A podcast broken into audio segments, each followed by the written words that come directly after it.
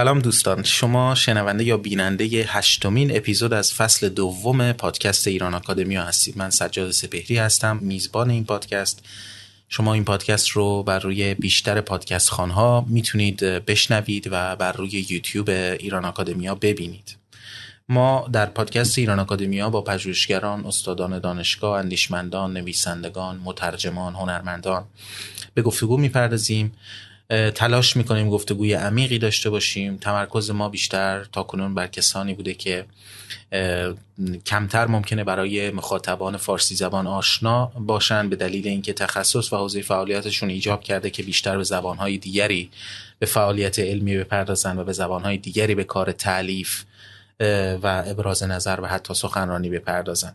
به این ترتیب خیلی خوشحالیم که می‌تونیم از کسانی که کمتر شناخته شدن در افکار عمومی فارسی زبان دعوت بکنیم و باهاشون به بحث های ضروری روز بپردازیم و همچنین پروژه هایی که در دست دارن رو باشون آشنا بشیم. در هر اپیزود ما به موضوعی می‌پردازیم که علاوه بر اینکه در حوزه علوم اسلام انسانی و اجتماعی حائز اهمیت هستند به یک گونه ای به حوزه فعالیت تخصصی و مطالعاتی یا فعالیت مهمانانی که مهمان ما میشن در این پادکست مرتبط هستند در این اپیزود مشخصا به موضوع بسیار مهم سکولاریزم به طور مشخص سکولاریزم سیاسی می‌پردازیم و در این گفتگو هم تمرکز ما هست بر آشنایی بیشتر با ترمینولوژی این بحث تاریخچش و معنای سکولاریزم و انواع مدل های سکولاریزم سیاسی با تمرکز طبعا بر موضوع ایران. مهمان ما در این اپیزود اما پویان تمیمی عرب استادیار انسانشناسی دین در دپارتمان فلسفه و مطالعات دینی و عضو آکادمی جوان Utrecht University هست. او دکترای خودش رو در آنتروپولوژی انسانشناسی از دانشگاه اوترخت گرفته فوق لیسانسش رو در فلسفه گرفته در نیویورک سیتی و دو لیسانس داره لیسانس فلسفه و لیسانس تاریخ هنر. کتاب هایی نوشته و آخرین کتابی که تا به زودی منتشر خواهد شد عنوانش هست چرا فرم های دینی مهمند یا Why do religious forms matter کتاب دیگری دارد به اسم Amplifying Islam in the European Soundscape که ترجمه فارسیش چون خیلی دشوار بود تصمیم گرفتم به انگلیسی بگمش. حوزه تخصص پویان تمیمی عرب آنتروپولوژی فلسفه سیاسی پلورالیزم دینی آزادی دینی هست و یک تخصصی expertise ی هست به اسم material religion که من نمی‌دونم چی هست و حتما ازشون می‌پرسم. پیش از اینکه این معرفیم به پایان برسه مایلم ازت تشکر کنم پویان عزیز به خاطر شرکت در این اپیزود پادکست ایران آکادمیا. بسیار خوشحالم که با آشنا میشم و تا الان هم توی زوم که با هم صحبت کردیم شب, شب گذشته و امروز که قبل از شروع ضبط با هم دیگه قهوه ای خوردیم و گفتگو کردیم. خیلی خیلی لذت بردم از مصاحبت با تو و چیزهای زیادی آموختم ازت و امیدوارم که گفتگوی خوبی داشته باشیم و دانشجوی خوبی برای تو باشم و سوالات خوبی مطرح کنم. بفرمایید اگر چیزی کم گفتم نه نه. لطفا تکمیل کن و پیش از اون فقط من می‌خواست دوست داشتم بدونم material religion به چه معناست. Material religion یعنی این که ما توی ریسرچ ما راجع به دین های مختلف در کشورهای مختلف نگاه فقط نمی کنیم به اینکه اعتقادای مردم چی هن. یا باورهاشون چی هن. اون خیلی مهمه و ما فقط هم نگاه نمی کنیم به کتاب های دینی تکست material religion یعنی اینکه ما تو تحقیقامون نگاه می‌کنیم به صدا لباس مردم چه غذایی می‌خورن چه ساختمونایی دارن هر چیزی که بتونی لمس کنی هر چیزی که بدن آدم توش یه نقشی داشته باشه. برای همین بهش میگیم ماتریال ریلیجن ولی در واقع تئوری که پشت اونه یه تئوریه که میگه اصلا دین همیشه باید متریال باشه. حتی باورهایی که انسان ها دارن ربط داره با مثلا مراسمی که انجام میدن یا اگه ما بخوایم بگیم یه کتاب یه کتاب فقط یه چیز ابسترکت نیست. کتاب فقط توش باور نیست. خود کتاب ممکنه آدمای دینی یه جوری باش رفتار کنه. مثلا نباید کتاب بذاری رو زمین. بله. خب؟ یا باید یه جوری توی یه ساختمونی باید باشه یا نباشه. خب؟ من فکر می‌کنم که اگه ما نگاه کنیم به اینکه مثلا توی جامعه مثل اروپا که الان دین های مختلف اومدن و خیلی بحث هست مخصوصا راجع به اسلام. می‌بینیم که خیلی از این بحث راجع به متریال ریلیجن فقط راجع به باورها نیستن. راجع به که دست بدی یا دست ندی. اون مسجد از آن پخش کنه یا نکنه. حیوانات چجوری باید کشت؟ اینا همه متریال هست. خب؟ بعد برای من به عنوان یکی که فلسفه خوندن فلسفه همیشه یه جور abstract و غیر مادی abstract و غیر مادی و اینا. ولی ما می‌بینیم که فیلسوفایی که دغدغشون سکولاریزم بوده یا آزادی فکر و بیان و مثلا آزادی ادیان مختلف.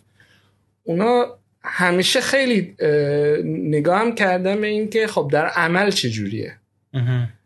مثلا لاک تو قرن 17 هم می نویسه راجمی که آدم ها لباس سیاه سفید بپوشن. یا یکی تو خیابون اگه لاتین اجازه داره صحبت کنه تو کلیسا هم اجازه داره لاتین صحبت کنه. یعنی خیلی چیزای practical. و برای من این خیلی مهمه که اون دیدگاهی که داریم به سکولاریزم جدا نباشه از این موضوعی که متریالن خب خیلی جای خوبی رسیدیم. اصلا من انتظار نداشتم صحبتمون اینجوری شروع بشه. خب خوبه.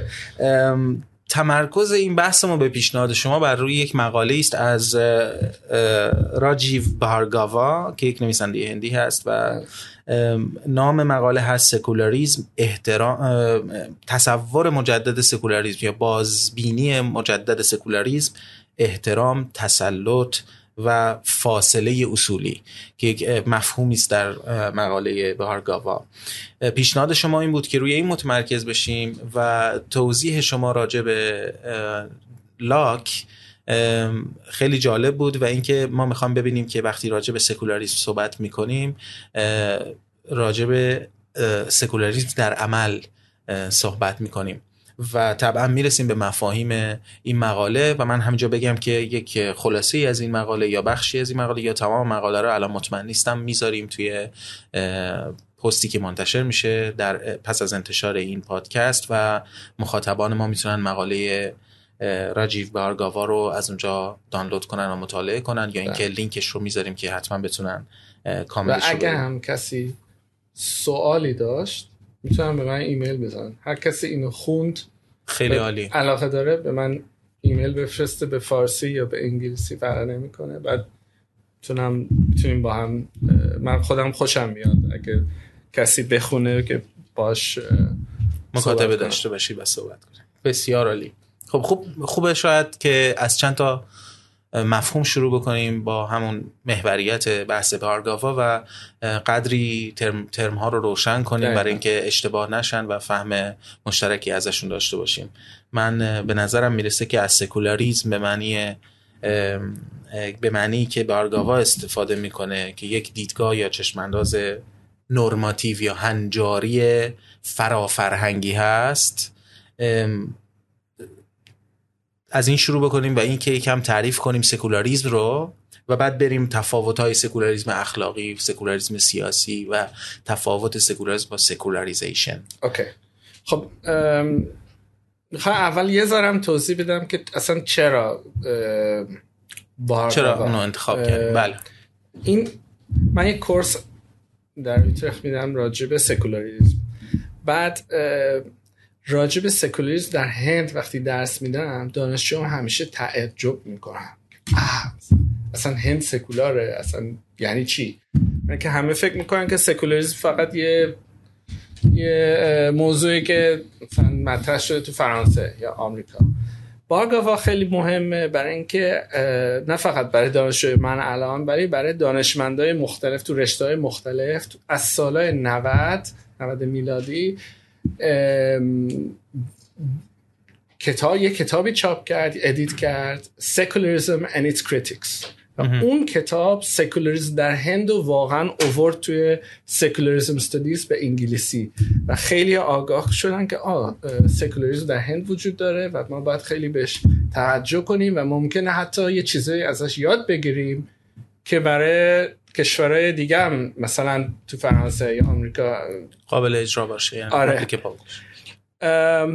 و قبل از که این کتاب بارگاه ها در بیاد یه اتفاق مهمی افتاد تو هند و اون سالهای 91 و 92 بود که هندوها حمله کردن. یه گروه بگو فاناتیک هندو حمله کردن به یه مسجد بابری مسجد در آیودیا و اون اتفاق وقتی افتاد چند هزار نفر کشته شدن تو اون دوران.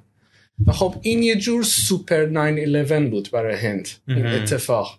و این اتفاق وقتی افتاد اون مسجد و بگو شکوندن خیلی بگو روشن فکرها گفتن که خب سکولاریزم در هند تموم شد. یا سکولاریزم در هند شکست خورد. و تو اون context که دوباره بحث راجع به سکولاریزم در هند خیلی بگو رشد کرد و چند تا کتاب در اومده. الان مثلا بعدا یه کتاب دیگه الان یه دونه گفتم Secularism and its Critics. یه کتاب دیگه هست به اسم The Future of Secularism که کل فقط راجع به هنده و The Crisis of Secularism. هر کی علاقه داشته باشه این سه تا کتاب بخونی تقریبا یه ایمیجی ایمیجی در میاره راجع به سکولاریسم در هند. بعد یه چیزی که خیلی مهم فکر می‌کنم از کار بارگاوا بارگاوا فیلسوفه. جامعه شناس نیست انسان شناس نیست. یعنی یه علاقه داره به abstraction به مدل های مختلف. که این متن کمک می‌کنه که ما اولا بفهمیم که مدل های مختلف از سکولاریزم وجود داره. یعنی رابطه دین و دولت در هند فرانسه آمریکا نمی‌دونم هلند آفریقای جنوبی همه فرق می‌کنه. ولی همشون قانون اساسیشون یه جورایی میشه گفت سکولاره. و من امروز فکر می‌کردم که این چپتر بارگاوا که خب اووردم بعضی وقتا ممکنه یه ذره ازش بخونم کمک می‌کنه نه فقط که بفهمیم سکولاریسم در هند چیه ولی ترمینولوژی بارگاوا کمک می‌کنه که بتونیم این مدل های مختلف رو از هم جدا کنیم و تشخیص بدیم دقیقا. خیلی خیلی عالی. من, کمک می‌گیرم از توضیحی که محمد رضا نیکفر داد درباره سکولاریسم و اینکه سکولاریسم در واقع که به سکولار برمیگرده در واقع یک صفت دوران هست یک یه نوع نگرشه به جهان هست و کاربردهای مختلفی داشته توی زمانهای مختلف. ولی در عصر جدید طبعا مشخصا اشاره می‌کنه آقای نیکفر به دو ارزش محوری در سکولاریسم که آزادی و برابری هست و تاکید می‌کنه که مخصوصا توی عصر جدید تبعیض علیه زنان هم یک ارزشی است که می‌تونه یک شاخصه مهم برای سکولاریسم محسوب بشه. بارگاوا هم توی مقالش در واقع به این چند چند ارزشی بودن سکولاریسم سیاسی که خودش داره در واقع مدلش رو توضیح میده خیلی تاکید داره و بله. اینکه این سکولاریسم در دل خودش پلورالیزمی رو خود به خود داره شاید خوب باشه ولی قبل از اینکه بپردازیم به اون مدلایی که توضیح دادید که خیلی به نظر من خود برای خود من جذاب بود وقتی که خوندم چون مخصوصا تو فضای فارسی زبان وقتی که سخن از سکولاریزم میشه بلافاصله چیزی که به ذهن متبادر میشه یک اصطلاحا آره برای به هر دو سمت نوعی هیولا دیده میشه. از یک سمتی برای کسانی که با سکولاریسم مخالف هستند گویی که الان یه یک آلترناتیو غیر مذهبی یا ضد مذهبی. دقیقا یک ایدئولوژی ضد مذهبی می‌خواد بیاد و نمونه هایی رو هم که مثال می‌زنن میگن خب مثل کمونیسم بله. شوروی و امثال اون. از اون طرف کسانی که طرفدار به نوعی سکولاریزم هم هستن نوعی واکنش ضد دین رو برمیانگیزه این این اصطلاح یا به نوعی آخوند ستیز در فرهنگ فارسی زبان و اصطلاح که تلفظش برای من سخته آنتی کلریکالیزم این واکنش بیشتر مطرح هست تو بله. رسانه توی اذهان عمومی. ولی واقعیت این است که وقتی ما از سکولاریسم سیاسی حرف می‌زنیم صرفا بیم به معنا نیست. طبعا که شکل رادیکالش به اون معناست و خیلی خوبه که به اون برسیم. اما قبلش مایلم که سوال کنم. سکولاریزم اخلاقی و سکولاریزم سیاسی رو بارگاوا از هم جدا می‌کنه تمیز میده و تاکید می‌کنه که این دوتا رو با هم اشتباه نگیریم. که منظورش اینه که خب سکولاریزم اخلاقی یک دیدگاه مستدل نسبتا مستدل تا حدی هم بر حساب حدس و گمان هست که چگونه زندگی کردن برای افراد و جامعه در واقع تبیین بکنه منتها شکلی که خارج از تسلط دین هست منتها سکولاریزم در واقع سیاسی تعریف دیگری از سکولاریزم سیاسی می‌کنه اگه ممکنه این تفاوت رو بله. کمی بله. توضیح بدید این اینو می‌تونیم با اصطلاح رالز توضیح بدیم که رالز میگه ما comprehensive doctrine های مختلف داریم. یک comprehensive doctrine چیه؟ یه دیدگاه به زندگی جامع. comprehensive میشه comprehensive مثلا یکی که مسلمونه اینطوری نیست که تو خونه مسلمونه بعد بره سوپرمارکت دیگه مسلمون نیست. comprehensive یه جوری تو همه زندگیش اسلام ارزش داره. خب؟ بعد doctrine های مختلف هستن که comprehensive هم بعضیشون مذهبین. مثلا اسلام دین مسیحی هم یکی ممکنه بودیست باشه. ولی doctrine های سکولار هم وجود دارن که comprehensive هستن. مثلا فرض کن یکی طرفدار کانت کانتیانه. یکی مارکسیسته. یکی طرفدار نمی‌دونم جان ستوارت میله. خب؟ اینا همه دیدگاه هایی هستن به زندگی که comprehensive می‌تونن بشن یا نزدیک comprehensive بعد سکولاریزم سیاسی یه سیستمیه که نمیاد بگه یکی از این doctrine ا در واقع باید همه بگو اکثریت باید بره دنبال یکی از اینا. سکولاریزم سیاسی اینو باز می‌ذاره. البته سکولاریزم سیاسیه که لیبرال هم هست و دموکرات هم هست نه سکولاریسم شوروی یا صدام حسین یا اون فرمای سکولاریسم در واقع می‌خوان یه دکترین رو برسونن. مثلا تو شوروی موزه های آتئیسم میساختن. خب؟ خب اون اینجا هم می‌بینید که فقط موضوعی نیست. بگو اون دوگانگی فقط بین سکولار و ریلیجیس نیست. ولی بین اینکه لیبرال دموکراتیک باشه یا نه. اونم یعنی برای اینکه اون بخش برابری و آزادی خب اون لیبرالیزم و دموکراسی تو اونم باید باشه. ولی لیبرالیزم سیاسی و سکولاریسم سیاسی یعنی چی؟ یکی ممکنه یه کاتولیک خیلی کانزرواتیو باشه. پروتستان ارتودکس این آدم لیبرالی نیست. مثلا تو هلند. ولی سیستم سیاسی هلند رو قبول کنه. و اون یه سیستم لیبراله. لیبراله. ولی توی اون سیستم اون جا میده برای یکی که اصلا ممکنه ارتودکس باشه.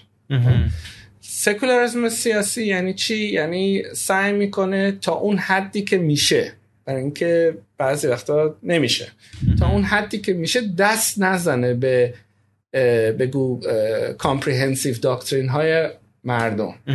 یعنی به نوعی در واقع سکولاریسم سیاسی دنبال یک محدودیت های مشترکی میگرده که هم اخل... به لحاظ اخلاقی پذیرفته میشن هم به لحاظ دینی پذیرفته میشن که اون محدودیت ها به رسمیت شناخته میشن از هر دو طرف یعنی یک زمین مشترکیه که بله. به یک توافق مشترک در واقع یک هم... آره. همگرایی که, بتونی اونم توی قانون اساسی بیاری بله یه, یه حق ها یه پرایوریتی هست به قول راس برای بعضی از حق ها برای همین هم می‌بینی که خیلی وقتا اصلا کلمه سکولاریزم نیازی نیست که استفاده بشه. مثلا توی پریامبل قانون اساسی هند نوشته که هند India is a secular socialist republic. قشنگ؟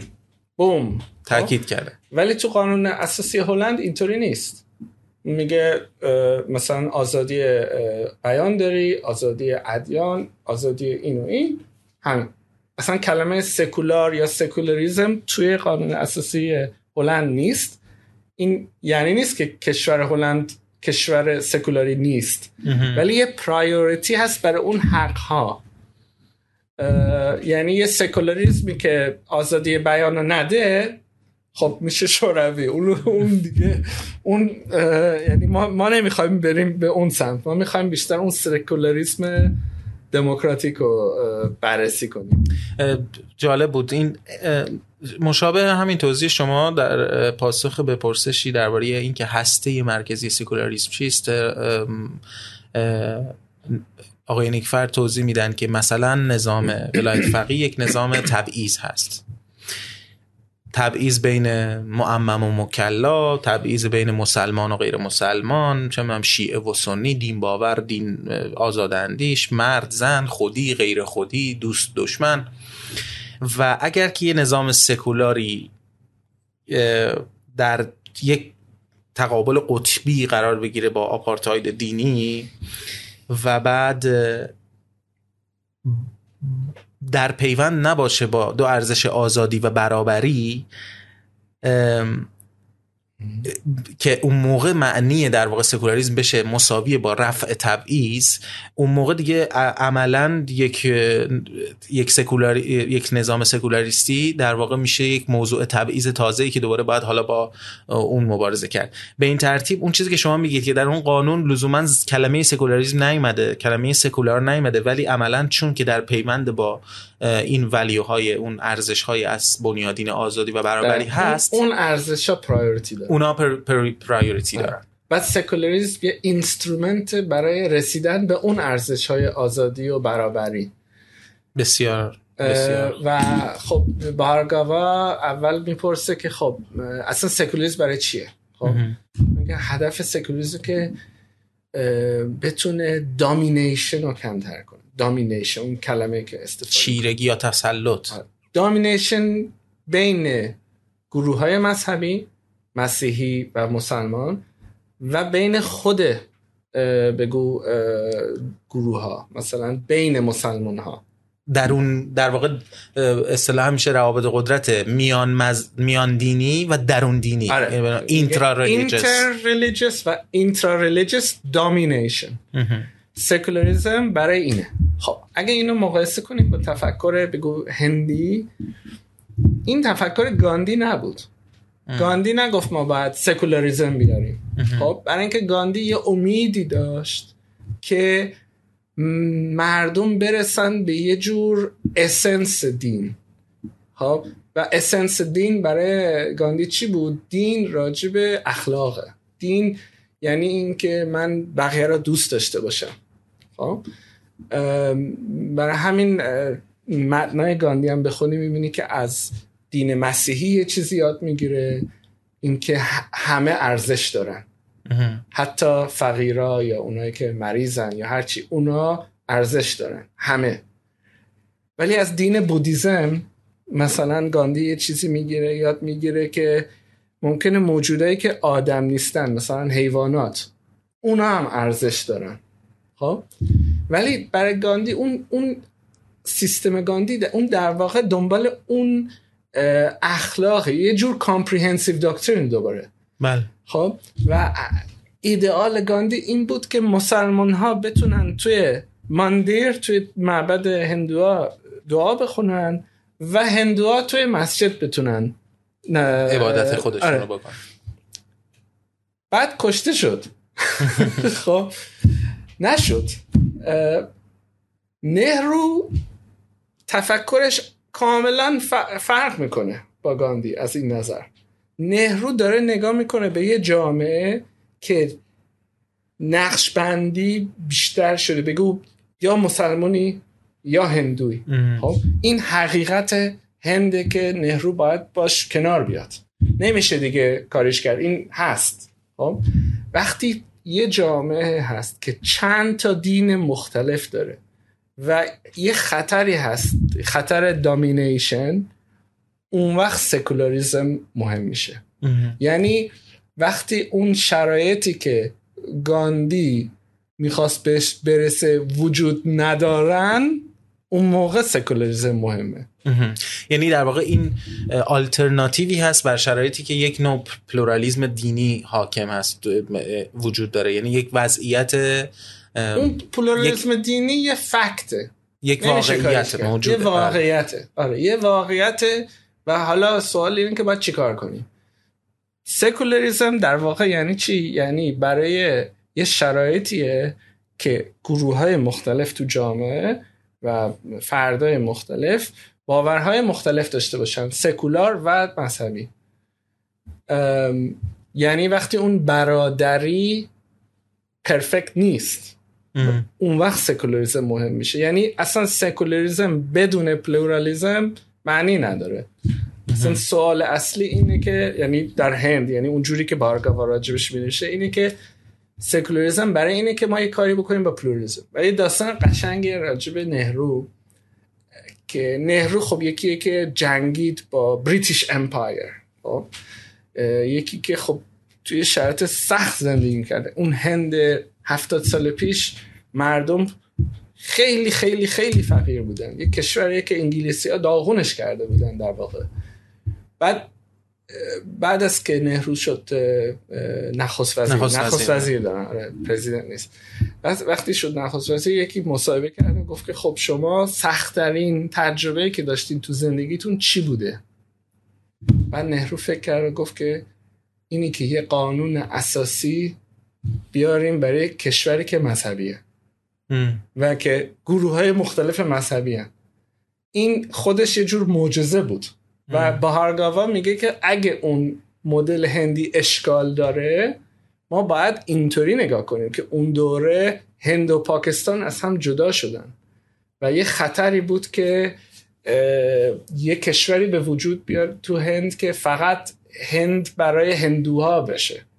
و خب نهرو آرزوش بود که هند برای همه باشه نه فقط برای هندوها, هندوها. و سکولاریزم یه principle یه که اونجا کمک کرد بهش. و خب در یه چیزی هم که فوری اون وقت می‌بینیم اینه که تو این دیدگاه به سکولاریزم سکولاریزم فقط این نیست که ح- برسیم به حق اکثریت.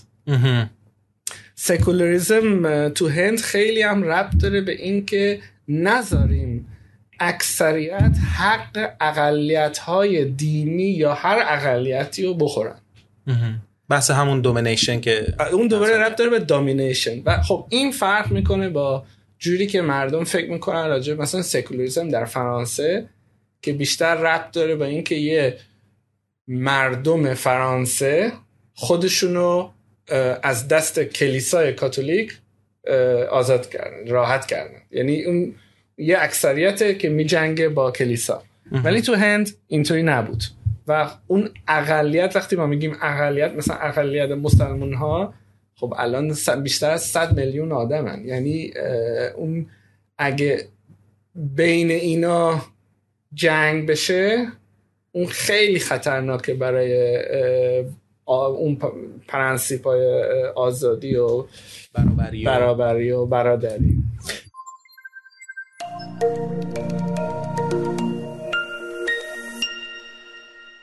به نظرم به نقطه خوبی رسیدیم که این دوتا مفهوم رو از هم تمیز بدیم یا جدا بکنیم که ما در واقع یکی سکولاریزاسیون یا secularization داریم به معنی اون فرایند سکولار شدن و یک مبحثی داریم تحت عنوان سکولاریز، سکول، سکولاریزم یا همون سکولاریزم سیاسی.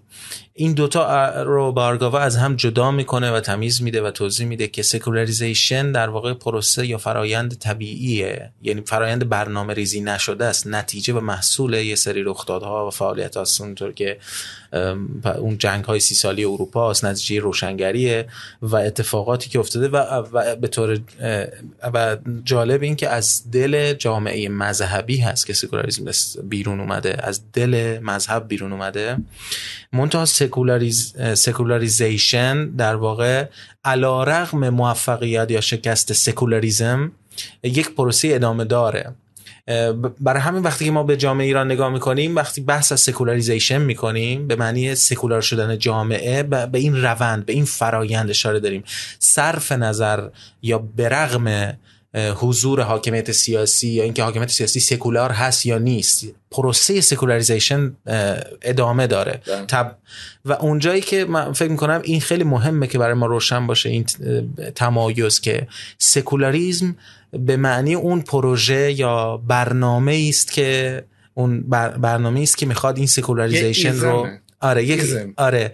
و این تفاوت رو ما باید همواره در نظر بله. بگیریم. به این معناست که خب من داشتم آمار که دیروزم با هم راجع بهش صحبت کردیم و نگاه می‌کردم که نظرسنجی مؤسسه گمان هست مال سال 1399 راجع به باور و اعتقادات مردم به دینهای مختلف. و یک مطالعه دیگری که دیروز من نشون دادید راجع به مصرف الکل خیلی جالب هست که میشه نموداری ترسیم کرد بر اساس داده های مختلف در زمینه های مختلف با همون شاخصه های در واقع material religion. یعنی اون چیزایی که به طور مادی و عملی ما می‌تونیم در صحنه اجتماعی track یعنی کنیم. نه فقط دین ولی پروسه secularization اونم دوباره رب داره به اینکه مثلا یکی شراب می‌خوره یا نمی‌خوره؟ یا نمی‌خوره دقیقا. و این پروسه رو میشه ترک کرد یعنی رصد کرد و دید و مشاهده کرد که مثلا جامعه به تدریج داره به سمت سکولار شدن میره. بله. ولی این به اون معنا نیست که پروژه سکولاریزم در حال اجراست یا اجرا بشه یا نشه. به رغم اون این یک مسیری که داره طی میشه. به نظر رسید که خیلی خوب هست که این تمایز رو هم روشن کنیم و بریم به, به بحران سکولاریزم بپردازیم که بارگاوا ازش صحبت می‌کنه. اینکه سکولاریزم دچار بحران هست و مخصوصا می‌پردازه به اون در واقع سه تا تزی که توی سکولاریزم مطرح میشه. یکی اینکه اولا سکولاریزم به معنی طرد شدن دین از دولت هست و از اون طرف به معنی افت یا افول باورهای دینی هست. اون سه تا اون سه تا تزهای secularization secularization نه secularization سکول... بله secularization ببخشید. خودم اشتباهی که تذکر آره این دو تا خیلی برای همین ما اینجا داریم صحبت دقیقاً. که روشن بشه یعنی بتونیم یاد بگیریم که این ترما با هم تفاوت دارن. بله. چون وقتی که این تفاوت ها روشن نیست آدم ها بله. پروژه سیاسی رو با بله. روند اجتماعی خب یعنی اشتباه می‌کنن. ببخشید secularization یه دونه که الان گفتی این بود که در واقع بحران secularization یکی جدایی ترک شدن دین از دین از دولت, دولت. بعد یه دونه که یه دونه در واقع فرایند اجتماعی که در واقع خصوصی شدن دین هست خب. یکی که اون تز پیش پیش فرض در واقع secularization تئوری secularization غربی هست که میگه که آقا دین خصوصی شده از بله. عرصه عمومی فاصله گرفته و یک تز دیگری رو هم در واقع نقد می‌کنه که اصلا کلا باورها کم باورها افول کرده. بله. و عمق باورها هم افول کرده کمتر شده.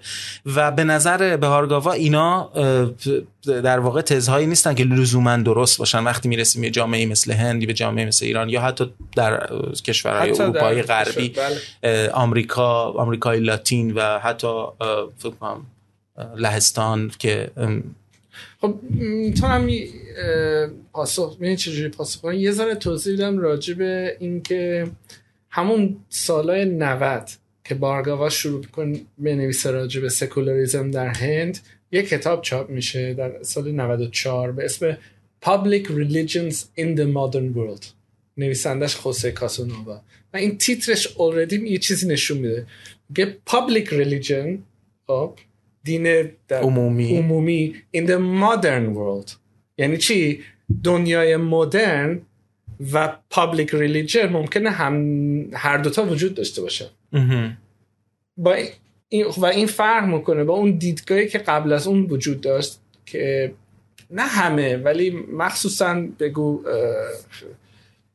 تئوریسین های بیشتر چپ فکر می‌کنن که خب حالا مثلا مدرن میشیم دین از بین جان لنون مثلا ایمجن بعد هیچ جهنم نباشه و همه دوست بشن و همه چی خوب بشه. خب دین باید یه جوری اتوماتیک از بین بره. ولی همه جای دنیای مدرن می‌بینیم که دین یه نقش داره. ایران که انقلاب شد. این خودش اصلا این که انقلاب دینی وجود داشته باشه مثلا یه جور contradiction بود دیگه برای اینکه انقلاب phenomenon سکولار بود نه phenomenon اسلامی یعنی تو آمریکا مثلا گروه های مثل پروتستان های fundamentalist اومدن. ولی اه، اه، مارتین لوتر کینگ هم و civil rights movement خیلی از قدرت کلیسا و گفتمان مسیح استفاده می‌کردن توی لهستان می‌دیدیم که کاتولیکا میجنگن با کمونیسم مهم. یعنی چی؟ تو جاهای مختلف تو دنیای مدرن دین عمومی نقش داره. حالا خوب باشه بد باشه یه نقشی داره. و ما جامعه شناس هستیم پس باید تئوری secularization جامعه ها رو یه ت... اون تئوری رو باید بازبینی کنیم در. آره باید ببینیم یه- پر- یعنی چی؟ مگه قرار نبود مدرنیته مثلا جامعه رو سکولارتر کنه کاسانووا میگه خب من باید secularization در واقع باز کنیم و ببینیم چیه. بعد می‌بینی که یه نوع secularization مثلا secularization قانون دین و دولت از هم جدا میشن خب؟ ممکنه نتیجهش این باشه که دین عمومی از یه نظر بیشتر بشه. مثلا توی هلند یه قانونی بود تا 1983 اسمش بود پروسسی فربوت یعنی اینکه کاتولیکا رسما اجازه ندارن راهپیمایی کنن. خب مثلا اه، راهپیمایی با صدا و مجسم و اینا. اگه می‌خواستن کاتولیکا همچین چیزی برگزار کنن باید از دولت اجازه می‌گرفتن. خب. این یه قانونه که پروتستان ها آوردن. پروتستان ها دوست نداشتن که کاتولیک و پروتستان برابر بشن بعد تو قرن 19 هم یه همچین قانونی اومد. تازه 1983 این قانون از بین میره. از نظر قانون همه دین ها میشن حقشون میشن یکی.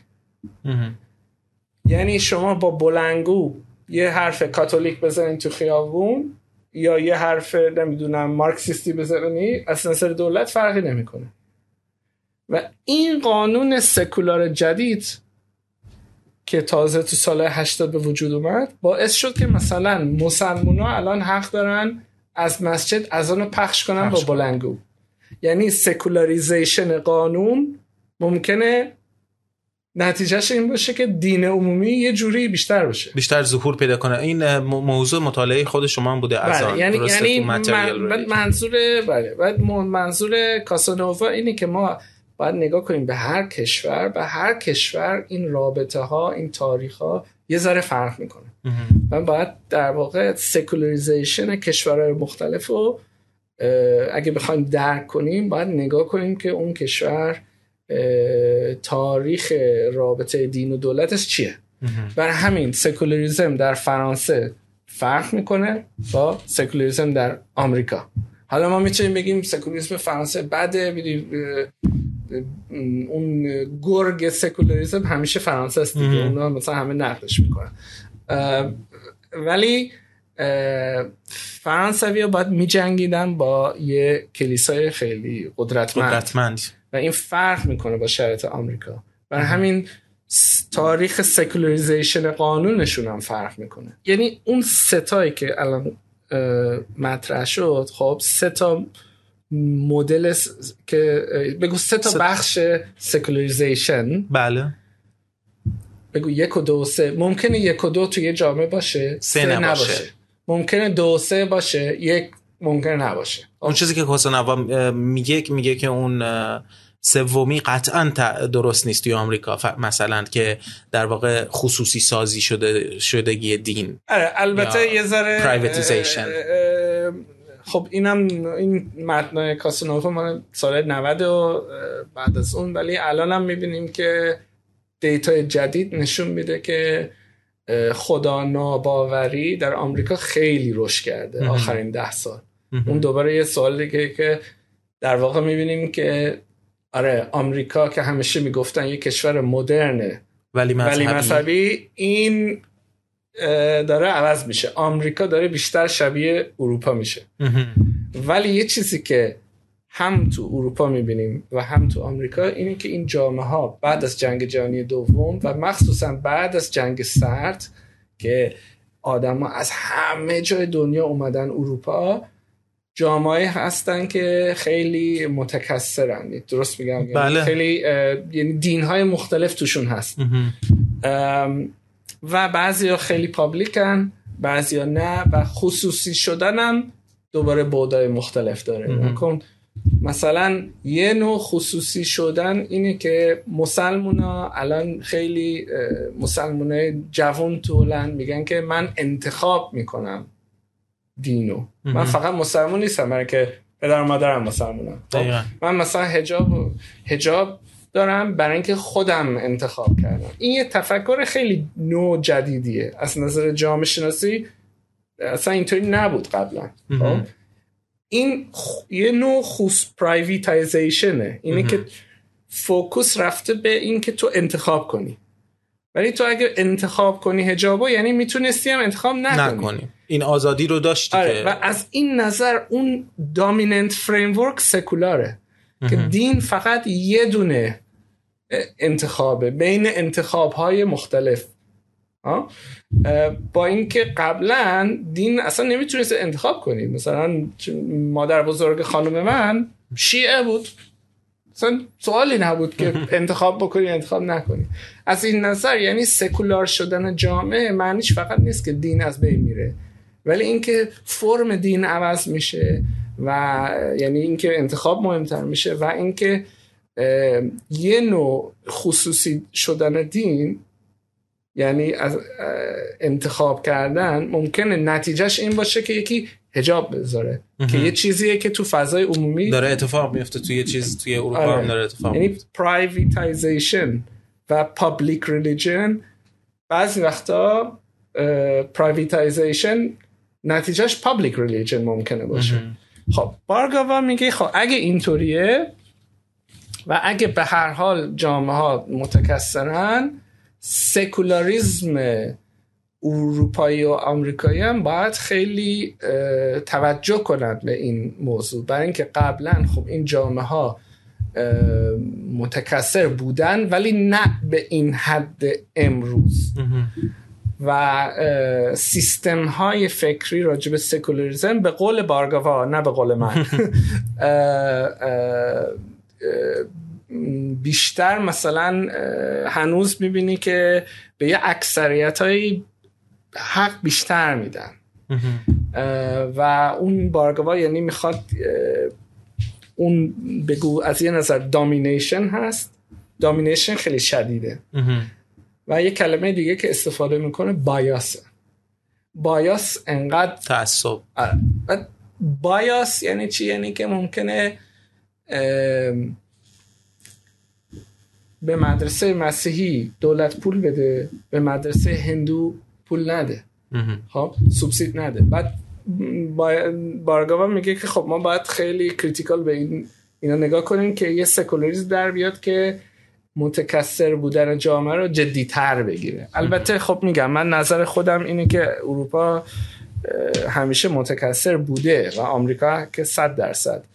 اون به نظر من یه ذره اقراق می‌کنه که میگه که هند خیلی متکثر و مثلا خب احتمالا یک ریشه در فرهنگ هندی هندی هم هست چون که تو فرهنگ هندی به طور کلی خیلی متکثر بوده و خیلی در واقع مدارا در فرهنگ هندی خیلی برجسته بوده به لحاظ تاریخی. و همچنین یه تفاوت دیگری که تو فرهنگ هندی هست که فکر می‌کنم خیلی خیلی خاص می‌کنه فرهنگ هند رو این هست که افراد در, در به ویژه در فرهنگ بودایی و فرهنگ هندی خودشون رو با ملت یا مذهب آیدنتیفای نمی‌کنن زیاد. بیشتر یک نوع کازمیک آیدنتیتی برای خودشون قائلن. خودشون بخش از یک جهان پهناور می‌دونن.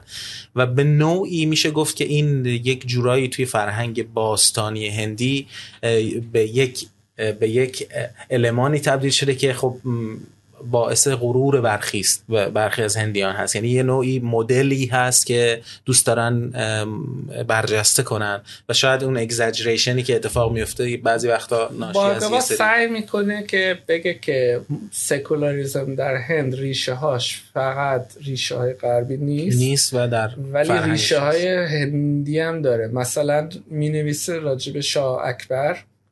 و راجب امپراتور کنم باید بگیم آشوکا که قبل از مسیح بود و سیاست های آشوکا و اکبر که خیلی بگو گروه های مختلف و فضا به اینا می‌دادن. و یعنی اینکه پرنسیپ عدالت بالاتر از پرنسیپ اینکه شاه مثلا مسلمون باشه یا هندو باشه یا هرچی اون سعی می‌کنه یک ریشه های هندی برای ولی این یه جور این هم یه جور دوباره یه جور چیزیه دیگه. یعنی یه جور سعی می‌کنه به اونایی که نقدش می‌کنن مثل آشیس ناندی که میگن اصلا آشیسناندی میگه اصلا سکولاریزم ما نمی‌خوایم. اصلا یه چیز غربیه ما نیازی نداریم. ما می‌تونیم از سنت های هندی مثلا یه چیزی در بیاریم. اون سعی می‌کنه به اونا هم جواب بده اینطوری. ولی برای بارگاوا خود سکولریزم نه غربی نه شرقی. خودش میگه که باید مثلا از این استاندارد رایج سکولاریسم خارج شیم و سکولاریسم رو به عنوان یه پاسخی برای تنوع مذهبی ببینیم. بله بعد باید فکر کنیم که کی قانون اساسی هند رو نوشت. خب اون نویسنده قانون اساسی هند امبتکار. که دو دوره نهرو با نهرو کار می‌کرد. آمبتکار از پایین ترین کاست هند میومد این خیلی داستان قشنگ. یکی از پایین ترین کاستی که در واقع میشه میگه آدمایی که نجسن دیگه نباید بهشون دست زد. اون از اون کاست خودشون میکشونه بالا تا بشه نویسنده قانون اساسی هند که خیلی داستان قشنگیه و یه همچین آدمی آمبتکار آمریکا هم درس خونده نه فقط تو هند. خب گاندی هم گاندی آفریقای جنوبی درس خونده انگلیس درس خونده گاندی از روسیه از تولستوی چیزایی یاد گرفته. یعنی اون دوره که republic هند داره به وجود میاد از جاهای مختلف این آدمای مثل نهرو و گاندی و آمبدکار دارن یاد می‌گیرن. برای همین هم خیلی ساده است که بگیم سکولاریزم مثلا یا غربیه یا شرقیه. این اصلا non nonsense ببخشید. واقعا نمی‌خوره به اون پیچیدگی که اونجا وجود داشت. و یکی مثل آمبدکار که علیه کلونیالیسم جنگیده و استعمار آره و اون فکر می‌کرد که ما باید یه قانون اساسی سکولار داشته باشیم در هند.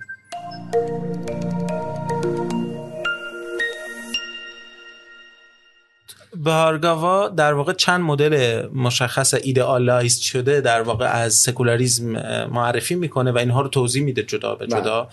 بله. و خیلی خوب هست که اینجا بتونیم یه اشاره کلی بهشون بکنیم. مدل ایدئال شده فرانسوی هست مدل آمریکایی هست. مدل اروپایی هست که از مدل فرانسوی جداست بله. مدل اروپایی هست و مدل هندی که ممنون میشم اگر که تفاوت این مدل های سکولاریسم و. البته تا این تا اینجا یه جورایی تفاوت ها رو آره، توضیح دادی که یه بار دوباره خوبه که متمرکز به این تفاوت ها آره. بپردازیم از اگه از بالا شروع کنیم سکولاریزم دوباره راجب رابطه دین و دولت اگر دین در دولت باشه و یه جور خیلی کامل. به اون به انگلیسی میگن strong establishment. Strong establishment یعنی مثلا جمهوری اسلامی. دین strong established. یعنی تئوکراسی. Strong established. یعنی اون سکولار نیست. اون بله. رابطه. بعد یه دونه دیگه داریم بهش میگن weak establishment. یعنی weak establishment نشون میده که قبلا در تاریخ تو اون کشور یه stronger establishment بوده. مثلا انگلیس امروز weak establishment. یا بقایای یک strong establishment آره یعنی مثلا ما هنوز خب یه ملکه داریم و اون رئیس Church of England ه و توی پارلمان یه bishop ا نشستن. یعنی کاملا سکولاره که جدا شده نیست. ولی اینطوری هم نیست که بگیم انگلیس یه تئوکراسیه. درست. اون اغراقه یعنی weak establishment بعد دوباره بارگاوا جدا می‌کنه بین رسمی و غیر رسمی. بعضی کشورها استابلیشمنتشون ویکه ولی غیر رسمی. مثلا فرانسه رسما سکولاره.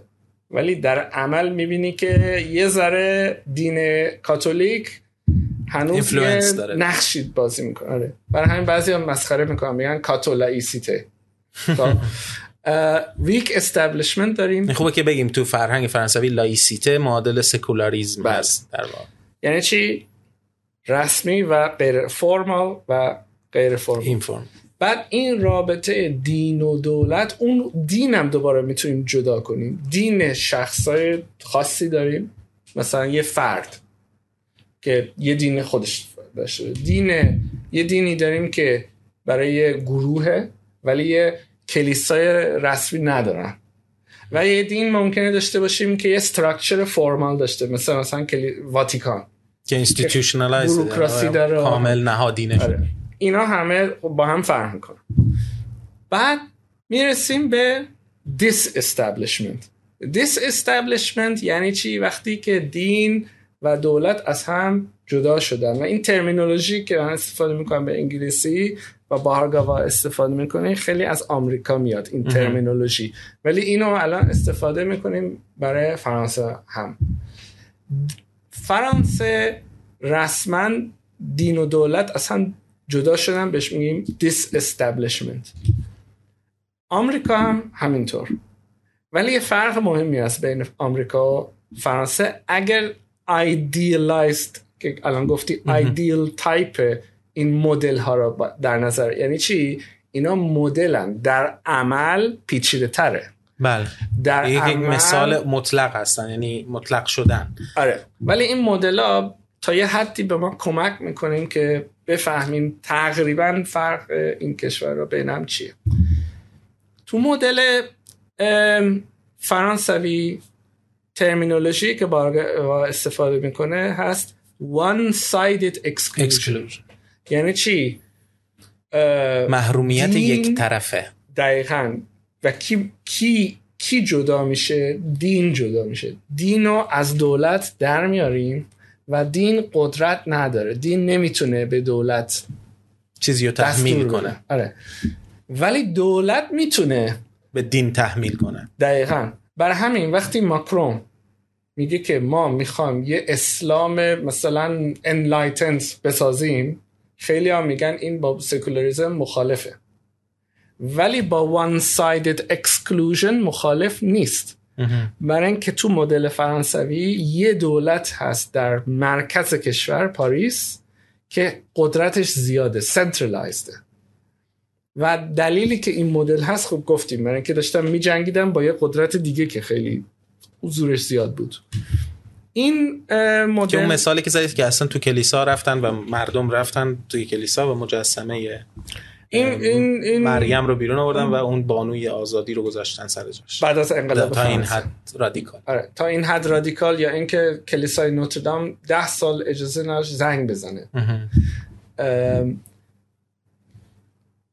این این one sided exclusion می‌تونیم اگه بخوای از طریق فلسفه بهش نگاه کنی می‌خوره به مدل روسو. مدل روسو تو سوشال کنترکت اینه که تو آزاد میشی از طریق دولت. دولت تو رو آزاد می‌کنه. ممکنه با زور. خب روسو میگه یه هم, چیزی که اگر مثلا آزاد نیستی باید دولت تو رو زور کنه تا آزاد بشی. one sided exclusion. خب مدل آمریکایی خیلی فرق می‌کنه که اونجا خب یه استقلال برای آمریکایی مهم بوده دیگه. یه جنگ کردن یه انقلاب کردن علیه انگلیس و اون اتفاقا خیلی فراموش می‌کنن انقلاب آمریکا اول اتفاق افتاد. بعد تازه انقلاب فرانسه. خیلی مخصوصا تو هلند فکر می‌کنن که اول مثلا همیشه آره اینجوری تصور میشه که گویی آره ولی انقلاب آمریکا اول چند سال زودتر پیش اومد و بارگاوا جوری که اون سیستم رو بگو توضیح میده این که اونجا disestablishment یه mutual exclusion سعی می‌کنه یعنی بگو ایدئالش یه پرنسیپش یه mutual exclusion ه یعنی چی؟ دین دخالت نمی‌کنه با دولت ولی دولت هم دخالت نمی‌کنه با دین. میوچوال یعنی دو سویه دو طرفه و دقیقا. مشترکن یه جوری دیگه هم می‌تونه بگی یه اتونومی دوگانه. از دو طرف اتونومیه. و تو این سیستم که میشه بیشتر مقایسه کرد با تفکر لاک و تفکر لیبرالا چیزی که مهم هست این نیست که ما آزاد بشیم از طریق دولت ولی اینکه اصلا ما آزاد باشیم و دولت نتونه به ما بگه ما چه دینی داشته باشیم. آزاد آزادی از دولت. و خب نت... این سیستم آمریکایی خیلی یعنی وقتی به وجود اومد نویسنده مثل توکویل رفتن آمریکا و گفتن آه چقدر مثلا اینا آزادن. چقدر خوب چقدر بهتر از مدل ما که زور میگه. و خب تو این سیستم پلورالیزم دینی فقط یه چیزی نیست که اول هست و بعد سکولاریزم باش باید کنار بیاد. پلورالیزم دینی نتایج این سیستم هم هست. یعنی چی؟ وقتی یه سیستم هست که آزاده و تا یه حدی برابری رو نگه میداره خود به خود پلورالیزم دینی به وجود میاد. خب. بارگاوا میگه خب این خیلی خوبه این سیست... دیدگاه بارگوا اینه که خب disestablishment بهتر از ویک استابلیشمنته مثلا مدل آمریکایی تو فکر بارگوا بهتر از مدل انگلیسی. انگلیسی. آره از فرانسه هم آره. بهتره. ولی خب همه با این موافق نیستن. خب مثلا بعضی فیلسوفا مثلا تاریک مدود نگاه می‌کنه به اروپا میگه خب من اگه مسلمون بودم دوست داشتم بیشتر انگلیس زندگی کنم یا فرانسه؟ من میگه نه خب مسلمون تو انگلیس با اینکه دیس استابلیشت نیست تا اون حدی حقای بیشتری دارن تو تو فرانسه. این همه با بارگاوا موافق نیستن. ولی نگرانی بارگاوا اگه دوباره تکرار کنم این که حتی ویک استابلیشمنت یه نوعی یه بایاسایی داره به سمت اکثریت. یه حقایی میده به اکثریت که نمیده به اقلیت. طارق مدود رو اسم بردید که اون خودش به سکولاریزم اروپایی میگه که moderate سکولاریزم بله. الان این تفاوت رو هم اگر ممکنه توضیح بدیم بعد از مدل در واقع فرانسوی و آمریکایی که مدل اروپایی سکولاریزم رو بهتر بفهمیم. خب در در سیستم آمریکایی یه اصطلاح وجود داره اصطلاح perfect separation که از جیمز مدیسن میاد. حالا برای این سوال جواب دادن این سوال یه لحظه اینا توضیح بدم که perfect separation چیه که بعد بله. مقایسه کنیم با بله حتما سکولاریزم الان دیدیم که چند مدل مختلف هست. بعد در سطح های مختلف هم سکولاریزم وجود داره. سکولاریزم به قول بارگاوا یه سطح اصلیش اینه که اصلا دولت برای چیه؟ دولت برای این نیست که ما منتظر بشیم تا مهدی بیاد. خب؟ یعنی هدف اصلی دولت مثلا چیه؟ سلامت مردم امنیت. خب؟ یعنی هدف هایی که خودشون سکولارن. به هیچ چیز در واقع زمینی و مادی آره مادی هم در واقع. بله. خب این یه سطح خیلی مهمه که دولت یه هدف فراتر از این دنیا نداره. اون متعالی. اون برای دینه. دولت همچین هدفی نداره. یه سطح دیگه هست سطح انستیتوشن هایی که وجود دارن. مثلا بیمارستان ها چه می‌دونم بانک ها مدرسه ها اینا همه institution های مختلفن و اینا باید تا حدی جدا باشن از دین. خب؟ مثلا بیمارستان ها اینطوری نیست که یه گروه دینی رئیس بیمارستان ها باشه. اون سکولار نیست. خب؟ بعد یه سطح دیگه هست سطح قانون قانونگذاری و سیاست. یعنی سیاست منظورم پالیسی. و یا پابلیک پالیسی سیاست هایی که برای هم هست اینا سطح های مختلفن. وقتی دین از دولت جدا میشه در همه این سطح ها به اون میگن perfect separation. کاملا دیس شده. یعنی در یه, جوری هم می‌تونیم بگیم نه فقط دین و دولت از هم جدا شدن ولی تو اون پرفکت سپریشن که یه ایدیال لیبراله دولت و جامعه هم از هم جدا شدن. جامعه آزاده. دولت نمی‌تونه زیادی دخالت کنه به جامعه. خب یه اصطلاح دیگه که به کار می‌برن که اینو توضیح بدن wall of separation یه دیوار. بین دین و دولت.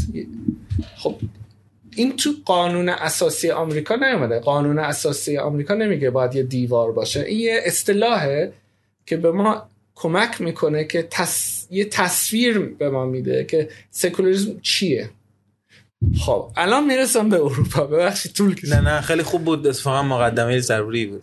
توی اروپا کشور مختلف هلند آلمان ایتالیا یه دیوار بین دین و دولت نبوده هیچ وقت. هلند یه کشوری بوده که تو دوره ریپابلیکش یه کلیسای عمومی داشته پوبلیک کرک و حتی وقتی دین و دولت از هم جدا شدن بعد از انقلاب فرانسه و دیرتر گروه های مختلف بودن تو هلند. لیبرال ها بودن سوشالیست ها بودن کاتولیکا پروتستان ها و اینا همه تا یه حدی با دولت کار می‌کردن. دولت پول میده برای مدرسه های مسیحی مثلا هنوز و الان هم مثلا برای مدرسه اسلامی مثلا برای بچه ها و کلمه سکولاریزم خب خیلی کم به کار می‌برن در هلند. معمولا میگن scheiding kerk یعنی جدایی دین و دولت. ولی این جدایی منظورشون یه دیوار نیست. برای اینکه خیلی ارتباط های وجود داره بین دین و دولت. توی آلمان که اصلا یه سیستم تک تکس بخشید مالیات. بله. یعنی شما مالیات میدین و اون یه بخشش میره به کلیساها. از این نظر اصلا اصلا جدا نشده. حالا طارق مدود که خودش در انگلیس زندگی می‌کنه میگه اکثر کشورهای اروپایی تونستن کنار بیان با دین های مختلف. آخرین مثلا سی چل سال. مثلا تو انگلیس خب خیلی مشکل ها هست discrimination هست نژاد پرستی هست. ولی دغدغه اصلی ما در انگلیس این نیست که اون بیشپا نشینن تو پارلمان. مدود میگه. دغدغه ما اینه که مثلا گروه های مختلف با احترام باشون رفتار کنیم و یه جوری که در عملم برابر باشن نه فقط در تئوری.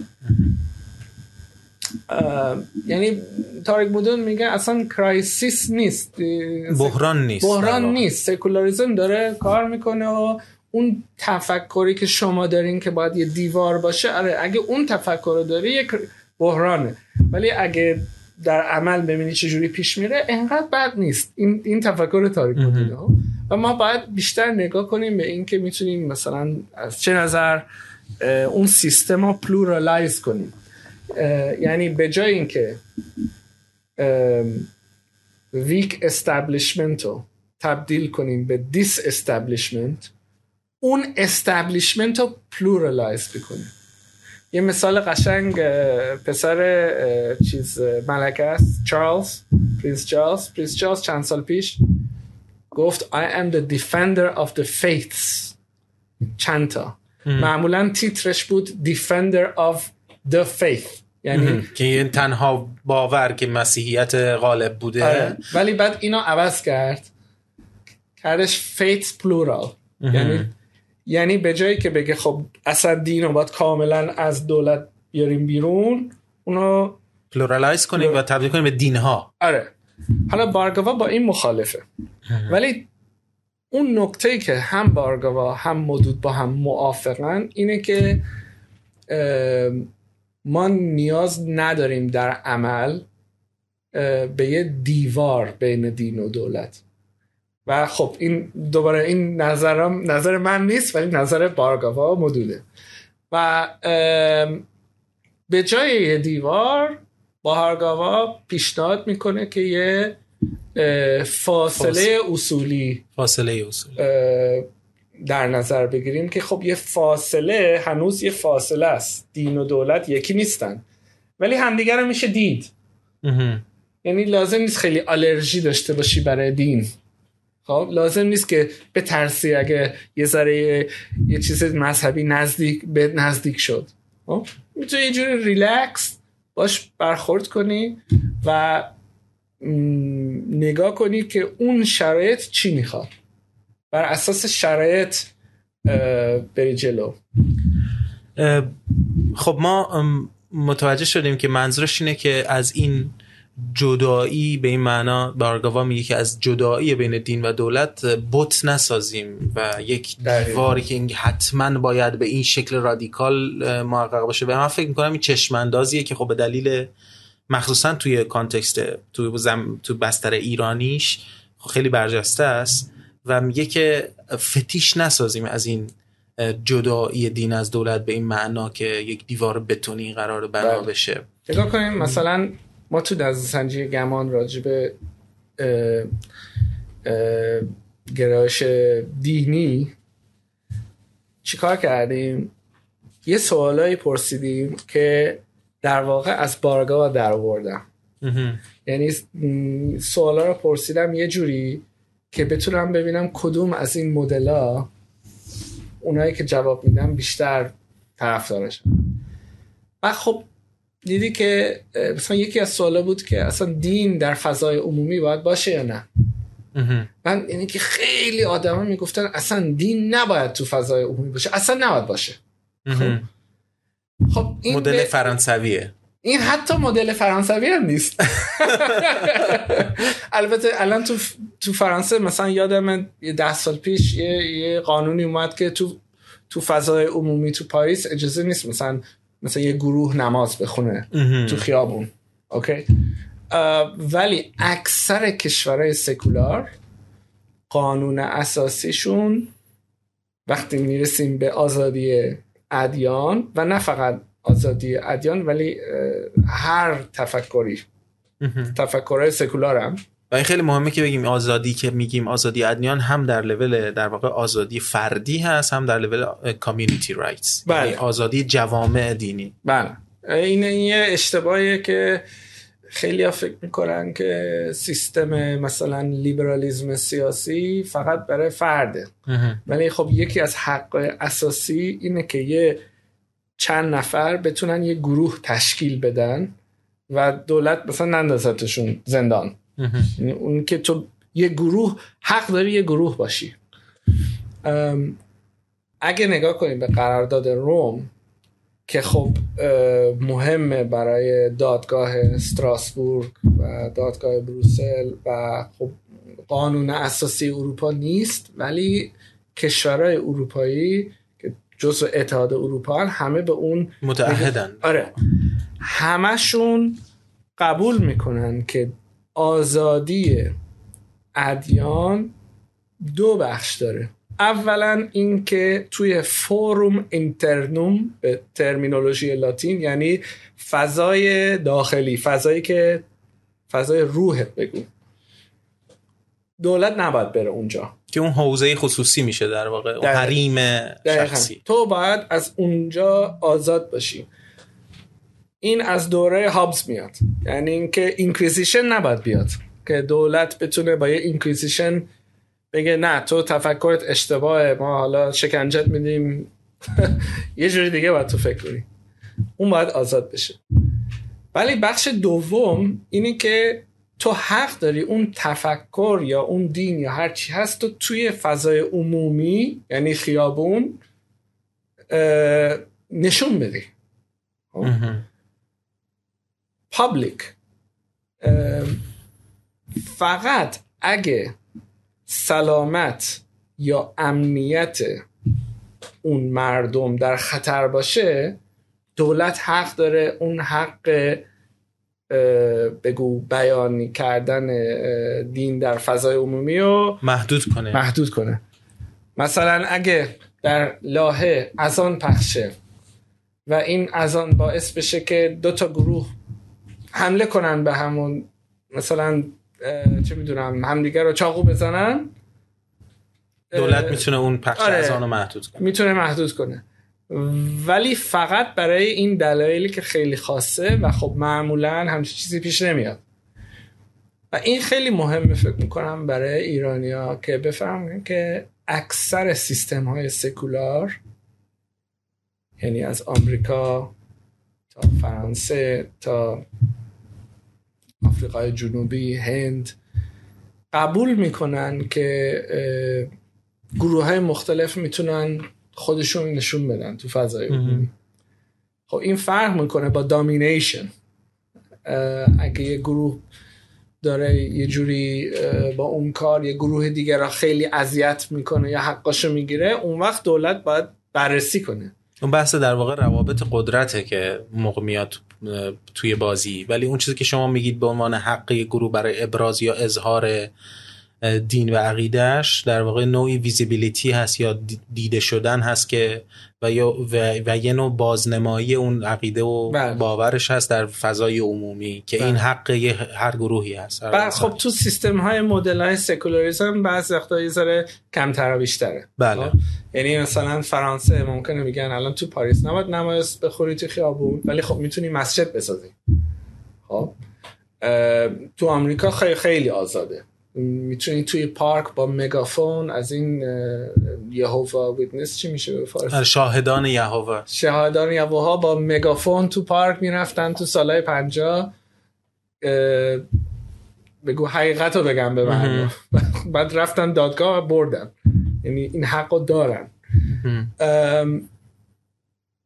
ولی اون اتفاقی که افتاد توی سوئیس که یه رفراندوم بود و گفتن که اصلا حق ندارین مناره بسازین که 2009 در سوئیس یه رفراندوم بود و مردم رای دادن که که معمولا تو سوئیس همه چیز رو به رفراندوم می‌ذارن. آره. اون فرم بگو سکولاریزم خب اکثر متخصص های سکولاریزم با اون مخالفن برای اینکه یک دینو در واقع تبعیض قائل میشه در واقع اکسکلود آره. می‌کنه از و اون قانون اینم مشکل بارگاواست. از یه نظر اون قانون باید ژنرال باشه برای همه.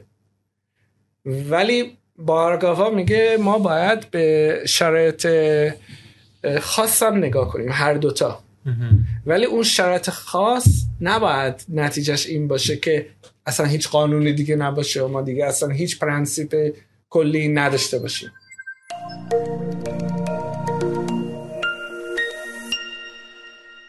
بعد از اینکه فهمیدیم که در واقع سکولاریسم اروپایی به نوع به نوعی به قول طارق مدود یک نوع moderate secularism هست و سکولاریسم آمریکایی و مدل سکولاریسم فرانسوی می‌رسیم به سکولاریزمی که در واقع بارگاوا معرفی می‌کنه که بخشی از یکی از خصوصیاتش همین چیزی هست که الان شما گفتید که جزء خصوصیات سکولاریزم اروپایی هم میشه محسوبش کرد و اون اینه که جدا در واقع سکولاریزم هندی و سکولاریزم به معنای کلیش به رسمیت می‌شناسه که مردم یا افراد ممکن است که تصمیم بگیرن خودشون رو با چیز فرا طبیعی پیوند بزنن یا به دینی معتقد باشن یا حالا با خدایان یا با خداگونه ها یا با ایزد بانوان و شاید هم با الله بخوان خودشون رو پیوند بزنن به نوعی به هر شکلی طب مراسمایی.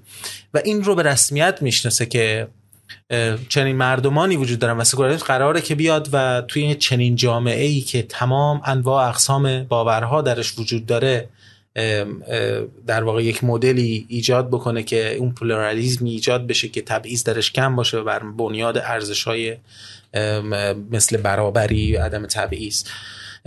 خصوصیات دیگری هم ذکر می‌کنه برای سکولاریسم هندی که خیلی خوب میشه اگر که بتونید سکولاریسم هندی رو هم از منظر به آرگاوا قدری روشن کنیم بله من اون جوری که بارگاوا توضیح میده سکولاریزم هندی پراگماتیکه بعضی وقتا دولت ممکنه یه نیازی باشه که یه چنگی نشون بده به دین.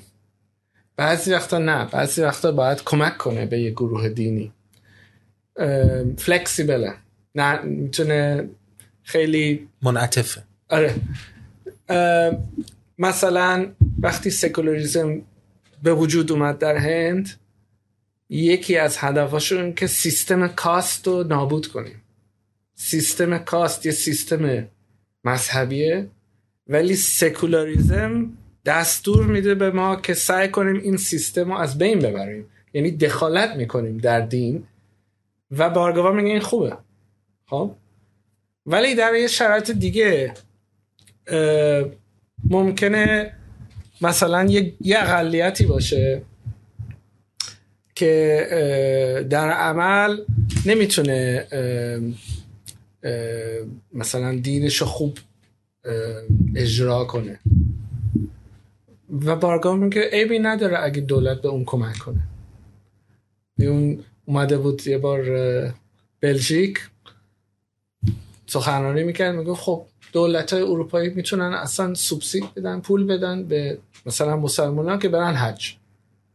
بعد اروپایی آه یعنی چی؟ اصلا ولی اون, اون یه ذره داره نیش می‌زنه داره اذیت می‌کنه. ولی منظورش اینه که ما نباید آلرژی داشته باشیم برای اینکه دین و دولت بعضی وقتا با هم یه interaction دارن. چرا؟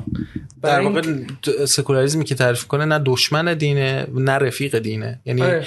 نه دشمن دینه نه خودش رو با دینی تعریف می‌کنه. اتفاقا من اگه یه ذره یه جور بدبین به این نگاه کنم من فکر می‌کنم که مدل بارگاوا که میگه خیلی خوبه. نوعی رفاقت بادی مثل می‌دونی چیه؟ مثل به انگلیسی من ستیک اند کرت خب؟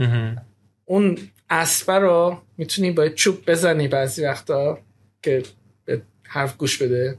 ولی بعضی وقتا می‌تونی مثلا یه هویج بهش بدی که بخوره. خب؟ در واقع اون دولت داره منج می‌کنه این گروه های دینی رو. و بارگامی میگه یه نیازی داریم به این که منج بشن گروه های مختلف. در واقع معادلات و روابط قدرت رو بین اینها منج می‌کنه. دقیقا. چون دقیقا. ممکنه یه تصوری از مثال شما ایجاد بشه که گویی شما دین رو مقایسه دارید. خب برای همین یه سر من آره. در واقع این سکولاریسم این نوع سکولاریسم که بارگاوا میگه به این تعبیری که شما گفتید برای همه ادیان رو به رسمیت می‌شناسه. وجودشون و حضور عمومی دین رو رسمیت می‌شناسه. باش دشمنی نداره. ولی در عین حال ممکنه تصمیم بگیره که در مناسبات قدرت میان این ادیان یه اکثریتی داره تجاوز می‌کنه از حقوق خودش یا باعث میشه که یک اقلیت مذهبی حقوقش رو از دست بده یا مورد تبعیض واقع بشه. ممکنه به این کمک کنه اون رو کنترل بله. کنه. و به این عنوان هست که یعنی میگیم دو که جور دو جور دامینیشن هست. دامینیشن بین مذاهب ادیان. ببخشید. در درون یه مذهب خب مثلا زنهایی که اجازه ندارن برن مندر تمپل خب؟ بارگاوا میگه که خب اگه دولت سعی کنه که هندوها رو بهشون یاد بده که نه زنها هم می‌تونن برن ماندیر. اب نداره خب؟ یا اونایی که دالیتن یعنی نجس اونا هم اجازه دارن برن ماندیر. این خوبه اگه دولت اینطوری دخالت کنه. اون یه, یه نوع دامینیشنه که دامینیشن در درونه دین نباید دولت بگه من اصلا هیچ کاری ندارم. هیچ کاری ندارم. یه دامینیشن دیگه از بین ادیان. مثلا اگه هندوها در مومبای اونهایی که گوشت می‌خورن. این, این روزا خیلی راجع به این دعوا است. اذیت بکنن اون دولت باید اون گوشت خوردن مسلمان ها رو یه جوری و یه شرایطی درست کنه که اونا بتونن گوشت بخورن. مثلا گوشت گاو. ها می‌تونه ممکنه کمک کنه به کارخونه که نمی‌دونم تولید گوشت یا یه همچیزی. منظورم اینه که اون نگاه می‌کنه به کانتکست و سعی می‌کنه اون دامینیشن رو کمتر کنه. همونجوری که الان توضیح ولی خب ولی اونایی که خیلی خوشحال نیستن با این سیستم میگن نه اون دولت داره یه جوری ما رو با ما داره بازی می‌کنه.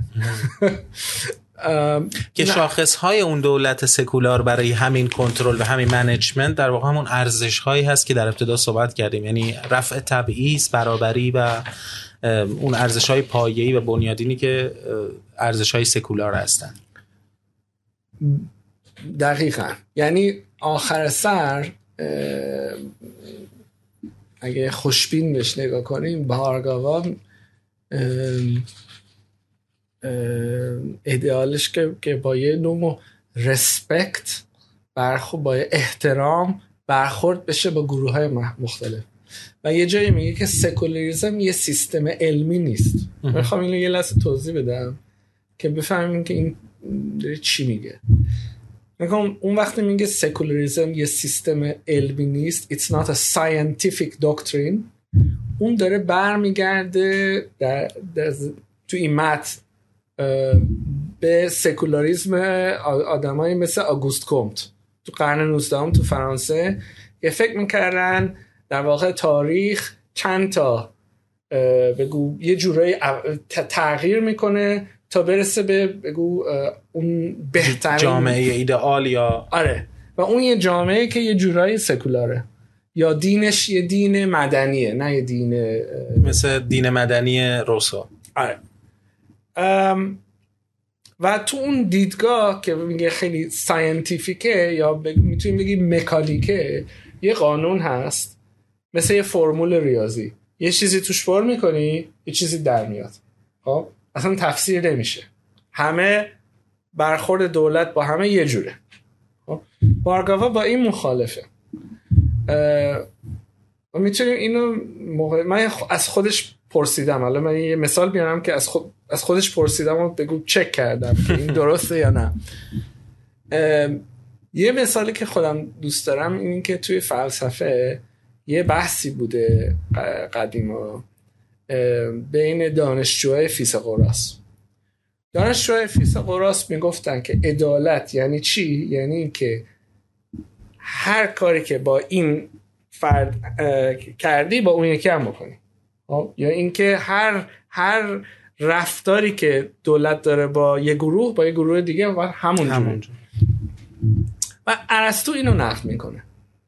ارسطو اینو نقد می‌کنه میگه که نه تو کتاب پنج اخلاق نیکوماکیانه که ارسطو میگه نه این دانشجو فیثاغورس اشتباه میگن برای اینکه عدالت بیشتر از اینه. عدالت یه ترکیبیه بین اینکه اون قاضی یا اون دولت نگاه کنه به principe های universal principe های general و یه شرایط های خاص. و این ترکیب همیشه نیاز داره به تفسیر. یعنی چی؟ ما همیشه یه آدم لازم داریم. یک یه موجود زنده نه یه سیستم مکانیک یا ریاضی.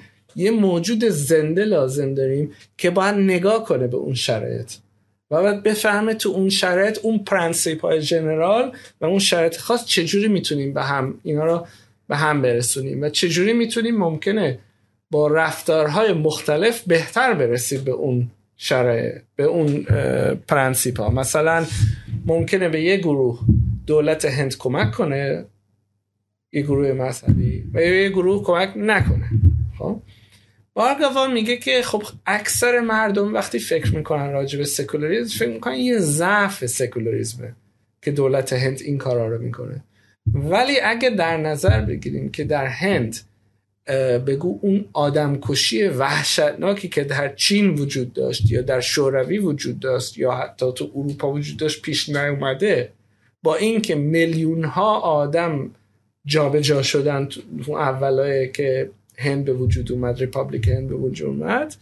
این بگو فلکسیبیلیتی مدل هند اتفاقا ضعف نیست. این قدرت این مدل. این نشون میده که این قدرت این مدل تونسته با اون شرایط کنار بیاد تا حدی. حالا یه آدم هستن که خب اونم دوباره نقد می‌کنن. خب؟ میگن که نه مثلا این مثلا به ضرر زناست خب؟ برای اینکه دولت هند وقتی نهرو این قانون اساسی رو آورد مثلا قانون طلاق اسلامی رو دست نزد. قانون طلاق هندو رو عوض کردن ولی برای مسلمان ها گفتن نه نمیشه.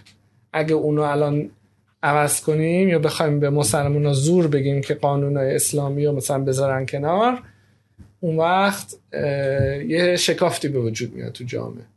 خب حالا ما الان میشیم خیلی ممکنه راحت اینو نقد کنیم ولی باید در نظر بگیریم که اون یکی از فقیرترین جامعه های دنیا بود. با می‌دونیم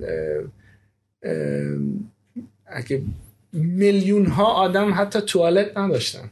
بله. که این یعنی باید اینو در نظر بگیریم که اون داره وقتی میگه سکولاریزم توی جامعه مذهبی تو هند یعنی یه همچین جامعه که خب یه چیزایی نمی‌شد بهش برسیم.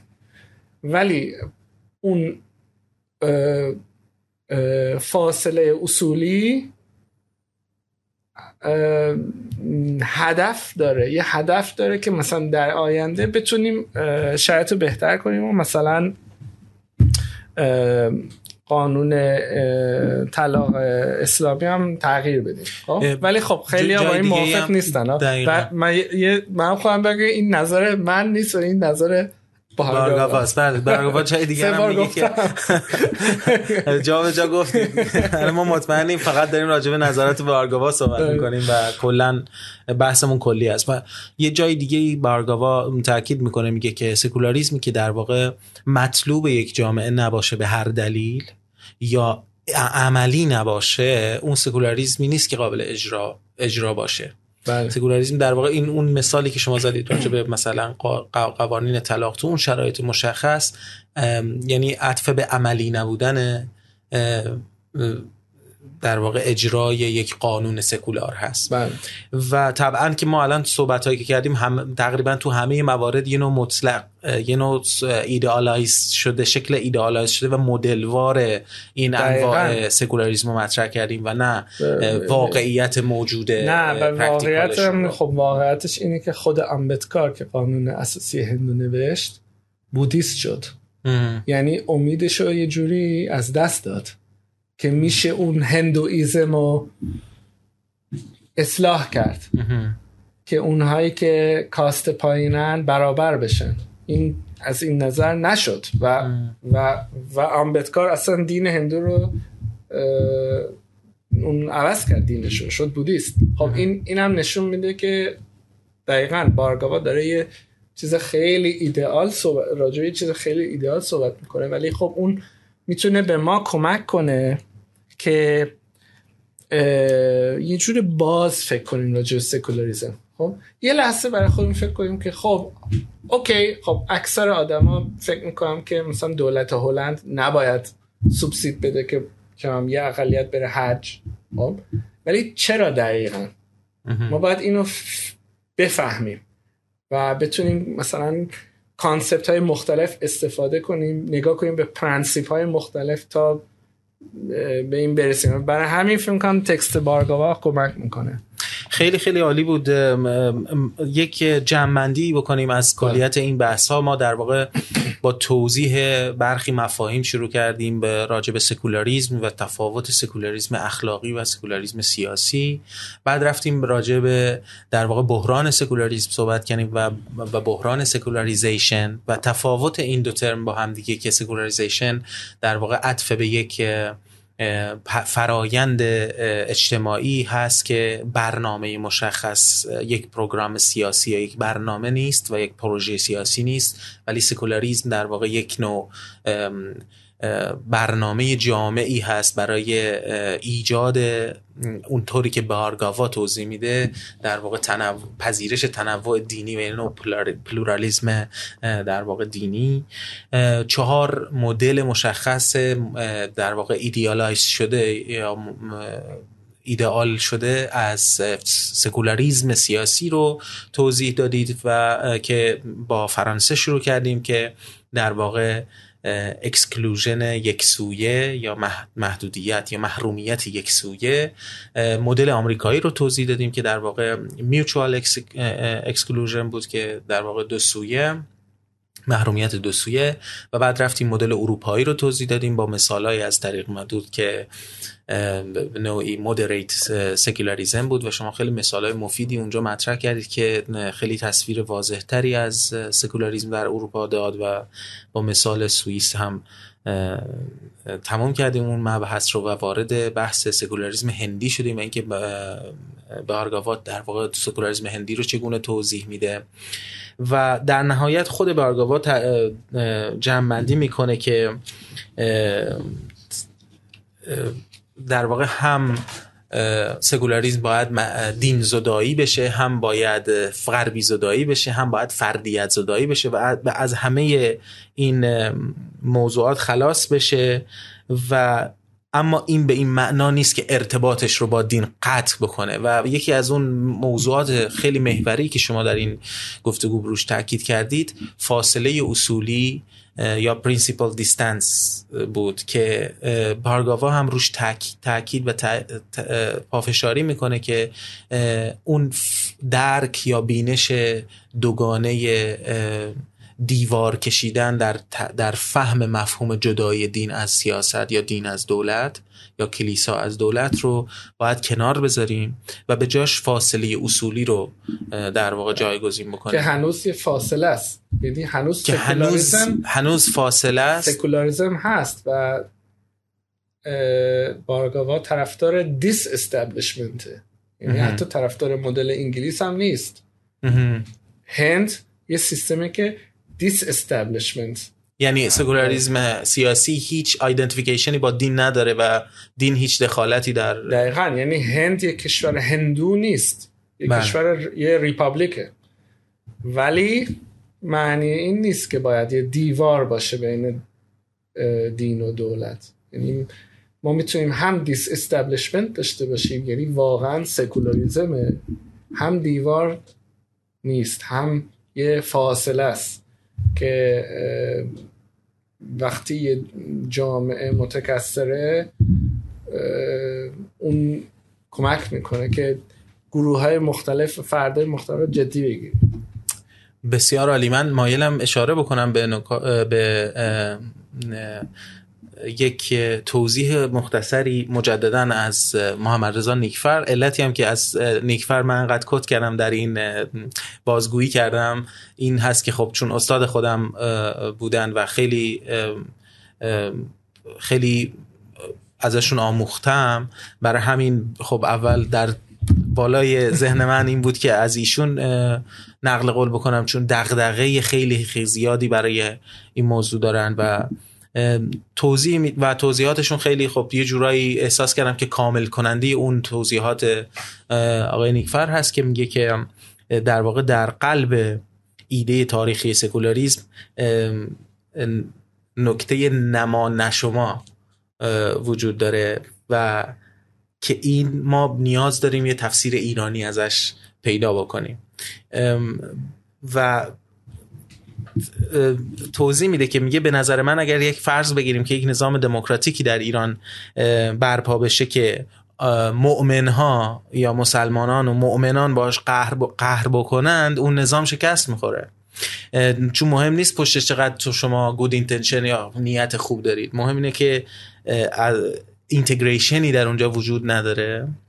و همبسته کردن این نیروها این پلورالیزمی که موجود هست کار دشوار و بسیار سختی هست و ما نباید سکولاریزم ایرانی رو صرفا با عبارتهای منفی مثل جدا کردن سرنگون کردن نف کردن تعریف بکنیم. بلکه ما باید به مفاهیم مجتمع ساز و همبسته سازری بله. فکر بکنیم در که اونجاست که مفهوم اینتگراسیون رو مطرح می‌کنه و دو تا ارزش محوری آزادی و برابری که اینجا گفتیم که یکی از ارزش های محوری سکولاریسم هست بله البته شرایط ایران فعلی خب یه جوریه که ممکنه همچین چیزی غیر ممکن باشه. بله. مثل که تو فرانسه مجبور شدن بجنگن با یه کلیسایی که قدرت رو در دست رو داره و بله. حاضر نیست اون قدرت رو از دست بده. ممکنه اون سکولاریسم ایرانی یه بود تندی داشته باشه در آینده. ولی من فکر می‌کنم یعنی این واقعیته. یعنی ممکنه اینطوری باشه ممکنه این اتفاق بیفته. آره. بله ولی یه چیزی که من فکر می‌کنم مهمه برای ایرانی ها وقتی فکر می‌کنم به اون ایدئال سکولاریزم یه چیزی که می‌تونن یاد بگیرن از سیستم هندی اینه که سکولاریزم فقط این نیست که اکثریت برسه به حقش. تو هند کلمه سکولاریزم در واقع معنیش یکیه با اینکه دولت دفاع کنه از حق اقلیت ها و یعنی اون متکثر بودن جامعه اون در بگو بیس سکولاریزم هندیه. و اون واقعا حالا اینکه یه جامعه باشه که باید بجنگه با بگو دین شیعه و گروه های شیعه یا نه هرچی اومد بعد از اون فکر می‌کنم خیلی مهمه که اون بفهمه که سکولاریزم فقط نیست که اکثریت چی می‌خواد. یعنی سکولاریزم فقط دموکراتیک نیست. دموکرا... اون بعد دموکراسی سکولاریزم اینه که خب مردم رأی بدن مردم حق دارن انسان ولی سکولاریزم یه بعد لیبرال هم داره. یعنی که حتی یکی فقط یه نفرم باشه اونم حق داره. اون اون در واقع اون ترکیب لیبرال و دموکراسی لیبرال دموکراسی اون فکر کنم خیلی مهمه و و این یکی دیگه نظر بارگاوا نبود. این نظر خودتون بود. برای نکن برای هر چی که بخواد در ایران اتفاق بیفته بارگاوا هم میگه که من باید نگاه کنیم به context. اون بحث همون contextual اون contextual. بارگاوا نمیگه که هر چی اتفاق افتاد در هند پس مدل بشه copy paste کنیم در ایران. نه برای اینکه قدرت دین و قدرت دین رسمی در ایران فرق می‌کنه با هند. یعنی نمیشه اون چیزی که در ابتدای صحبت هم گفتید گفتید باید نگاه کرد که تاریخچه رابطه دولت و دین چی بوده در اون کشور و در چه context ی داریم صحبت. مهم پرنسیپ که برای بارگاوا که اون domination چجوری میشه؟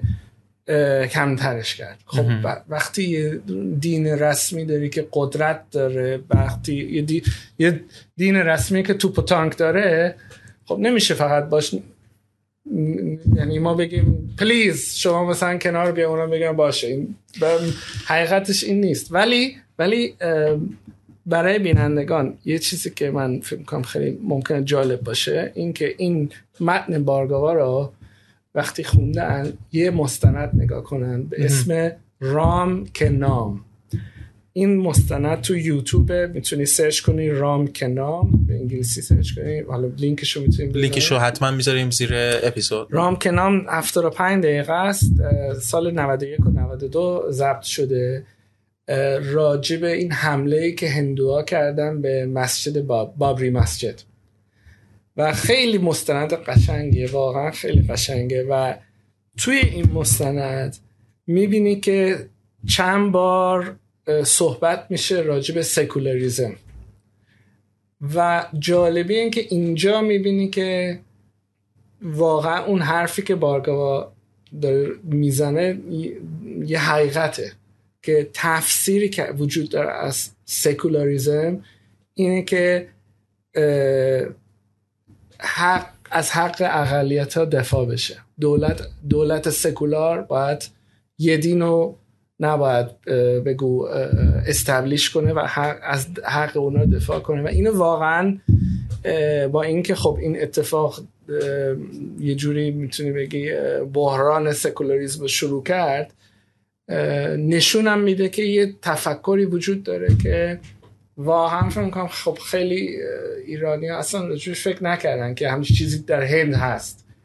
و خیلی خیلی مستند قشنگیه درود بر شما. پس این هم در واقع نقطه پایان این اپیزود بود با معرفی یک مستند به دوستانی که شنونده یا بیننده این اپیزود هستن امیدوارم که از این گفتگو استفاده برده باشید. من خیلی از این گفتگومون آموختم پویان عزیز و خیلی خیلی سپاسگزاری می‌کنم از اینکه دعوت ما رو پذیرفتی و بحث بسیار مهم سکولاریسم و بالاخره اولین بار به فارسی و آره می‌خوام می‌خوام بگم که اولین بار بود که شما هم به فارسی. راجع غلط غلوط بعضی وقتا اختیار دارید خواهش می‌کنم. خیلی خیلی عالی بود. اتفاقا خیلی روشن و گویا بود. منم کم از اصطلاحات ترمینولوژی های مختلف استفاده نکردم و فکر نمی کنم ما راجع به این موضوع مشکلی داشته باشیم و چه بسا بهتر باشه چون توی مطالعه به دانشجوها مخصوصا کمک می‌کنه که ترمای درست رو پیدا کنن نه